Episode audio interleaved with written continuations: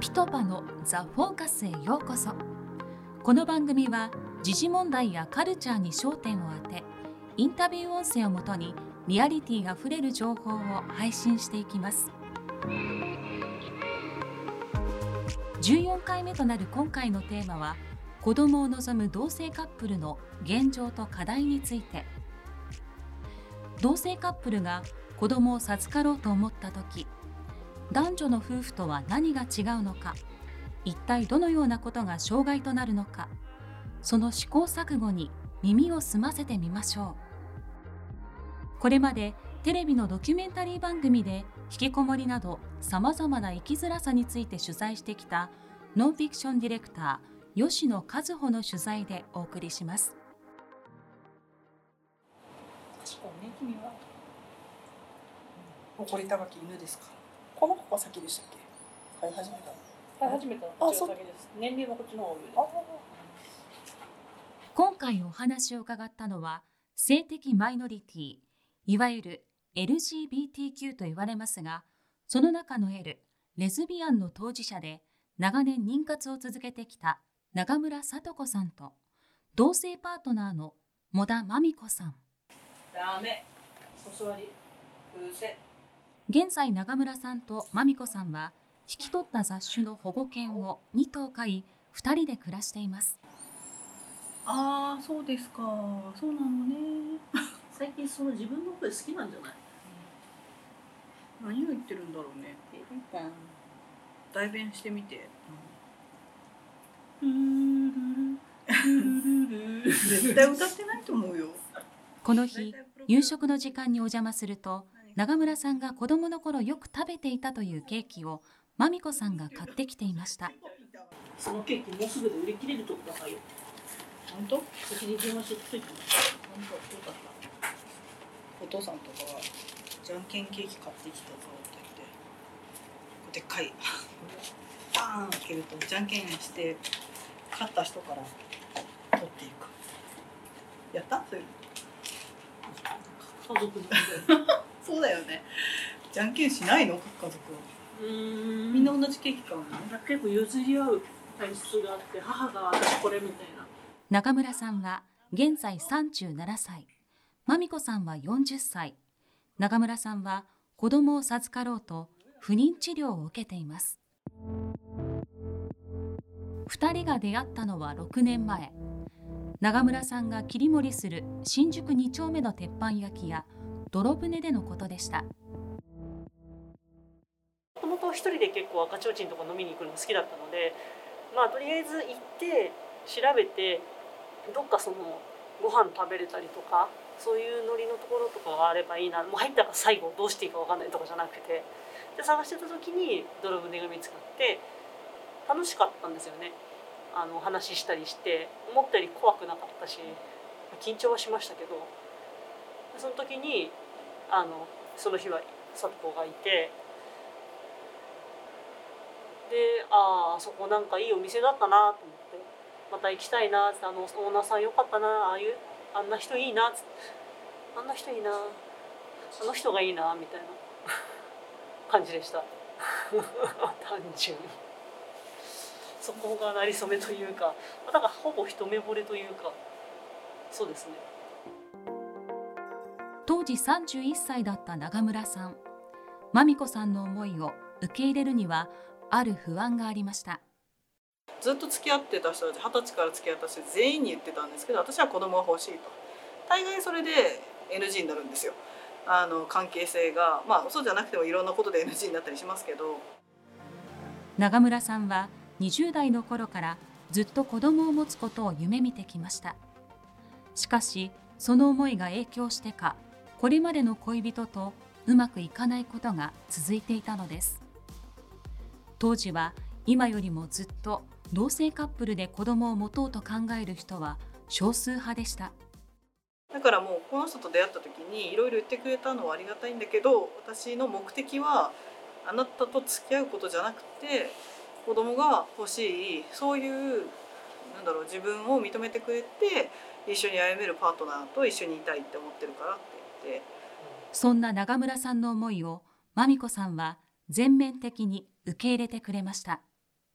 今一緒にいる人が私を否定せずにその選択をいいじゃないかって言ってくれた人だったからなんかしかも具体的に進めたり具体的に話し合うことができたからすごく具体的に前に進めただけであって、まあ、そういう背中を押してくれる人っていうのはすごいずっと欲しかったからありがたかったよね。一人が味方になると周りの人たちって結構味方になってきてくれたりもするから。交際を始めてほどなく2人は結婚式を挙げました。以来子供を授かろうと試行錯誤を続けています。不妊治療と一口に言っても様々な治療法があります。中村さんが今受けているのは人工授精。提供してもらった精子を産婦人科へ持っていき自分の子宮へ注入して妊娠を目指すものです。この日中村さんは車で産婦人科へ不妊治療を受けに行きました。はよはよおはようございます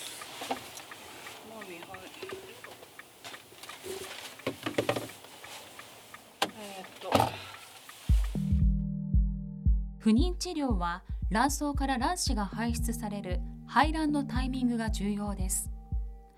卵子と精子が受精することで妊娠しますが卵子が受精できる期間は短くなるべく排卵に近い時に人工授精を行う必要があります。まずは検査を受けていつ排卵するのか調べる必要があります。目安として生理初日からおよそ14日後に排卵すると言われていますが個人差があり実際に検査をしてみないとわからないのです。さらにどんなに治療しても妊娠できないこともあります。治療が続けば続くほど経済的肉体的そして精神的な負担は大きくなっていきます。また永村さんには同性カップルならではの負担もあるといいます。やっぱりちょっとあの一人で病院行くこともあったんですけどまあ行ける時は一緒に行ってもらえた方が助かるというか気持ちがね。何回かマーミー一人で私何回か行ったことあるよね、まあすごい落ちますよね。何ていうのかな言うことに気をつけなきゃいけないから別にその結婚してないっていうことがまあ、聞かれたら答えなきゃいけないしそういうなんだろうどっかで嘘つかなきゃいけないっていう気持ちがありながら病院に行くのってなかなかヒヤヒヤするものなんですよ。ヒヤヒヤというか、うん、うん、なんか悪いことをしてる気がしちゃうんですよね。悪いことでは決してないはずなんですけど。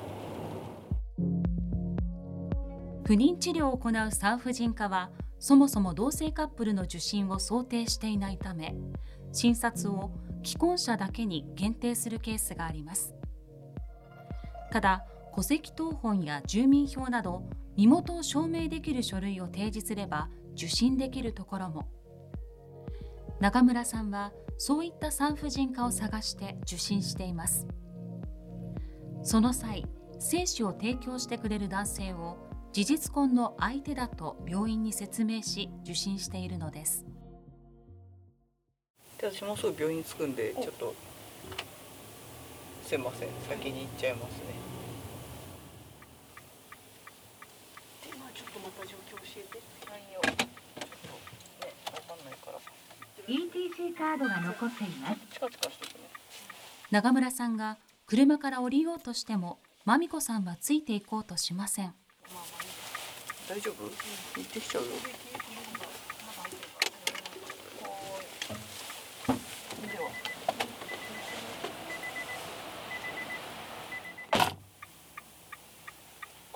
あの中までは行かないって感じですか？行けないですね。誰って話なので私。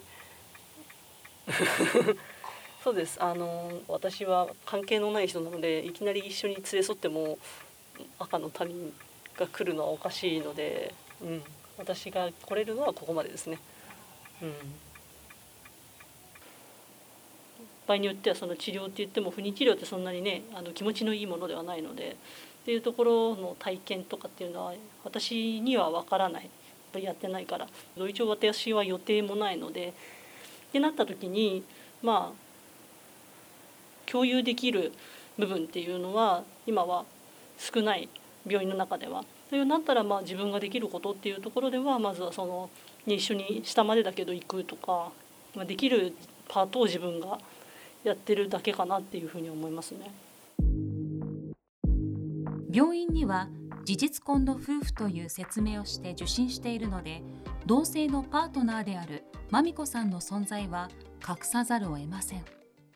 なんでしょうこれが愛なのかどうなのかはちょっと判断はできませんけどできることしかできないので私が代わりにね病院に行ければいいですけどそれができない以上できる範囲のことはやりたいなっていうふうには思いますね。まみこさんの葛藤は精子提供を受けたり養子を迎える夫婦の思いに近いのかもしれません30分ほど経って診察を終えた長村さんが戻ってきました。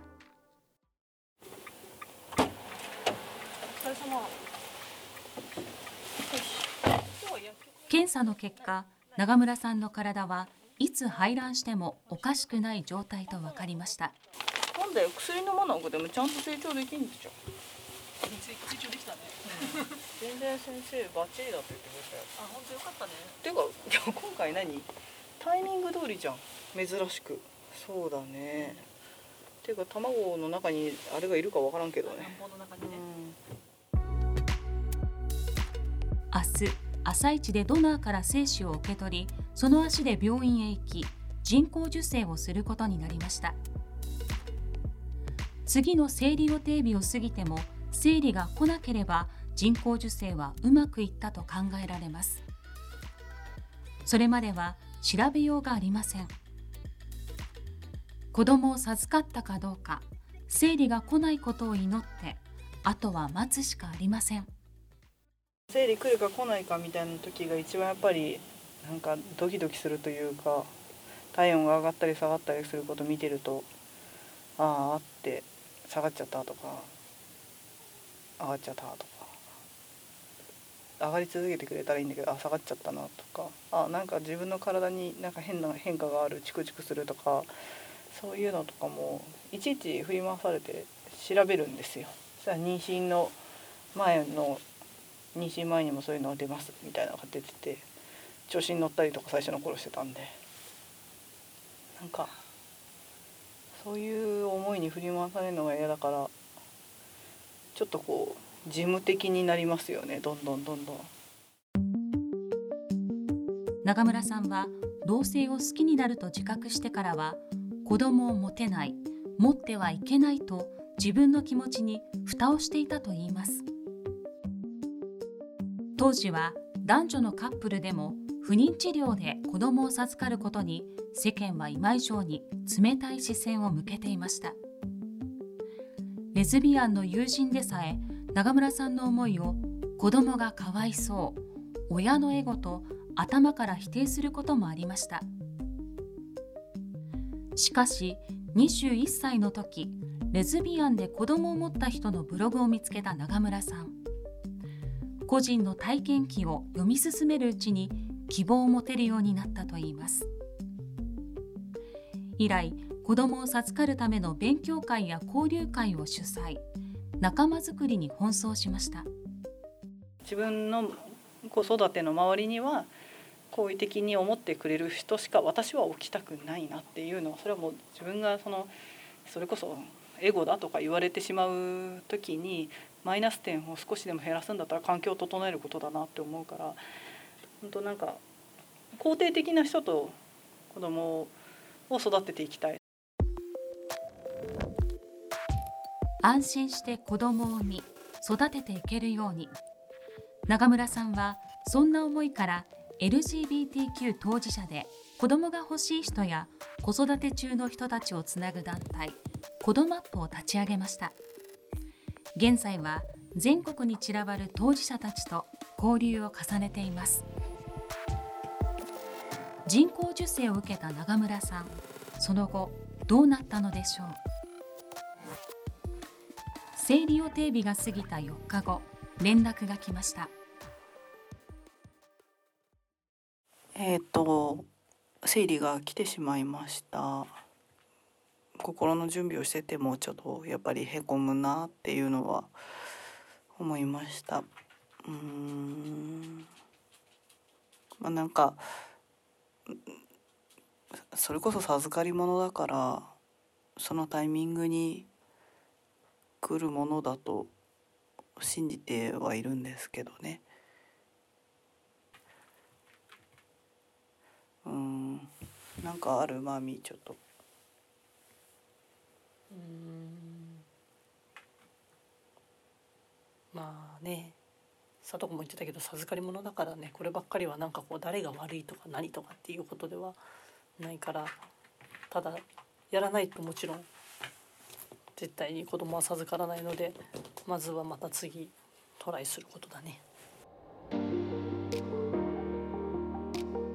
今回も残念ながら子供を授かることはできませんでした不妊治療はまた振り出しに戻りましたが子どマップでつながる人々や身近な存在が長村さんの力になっています自分の周りはもう本当に何年もかけてもうずっとトライし続けてきた人とかもいてそういう先輩の話とかも聞いているからまあなんか私なんか全然まだまだまだまだだなとか思うけど年月で言うとちょっとこう苦しいものがあるけど生理が来るたびにあなんか年を取っててこれがこう限られているものなんだなっていうこの生理もまあもちろん終わりが来る日があってそれがあと何回なのか私は分からないしだけどずっと続くものではないからなんか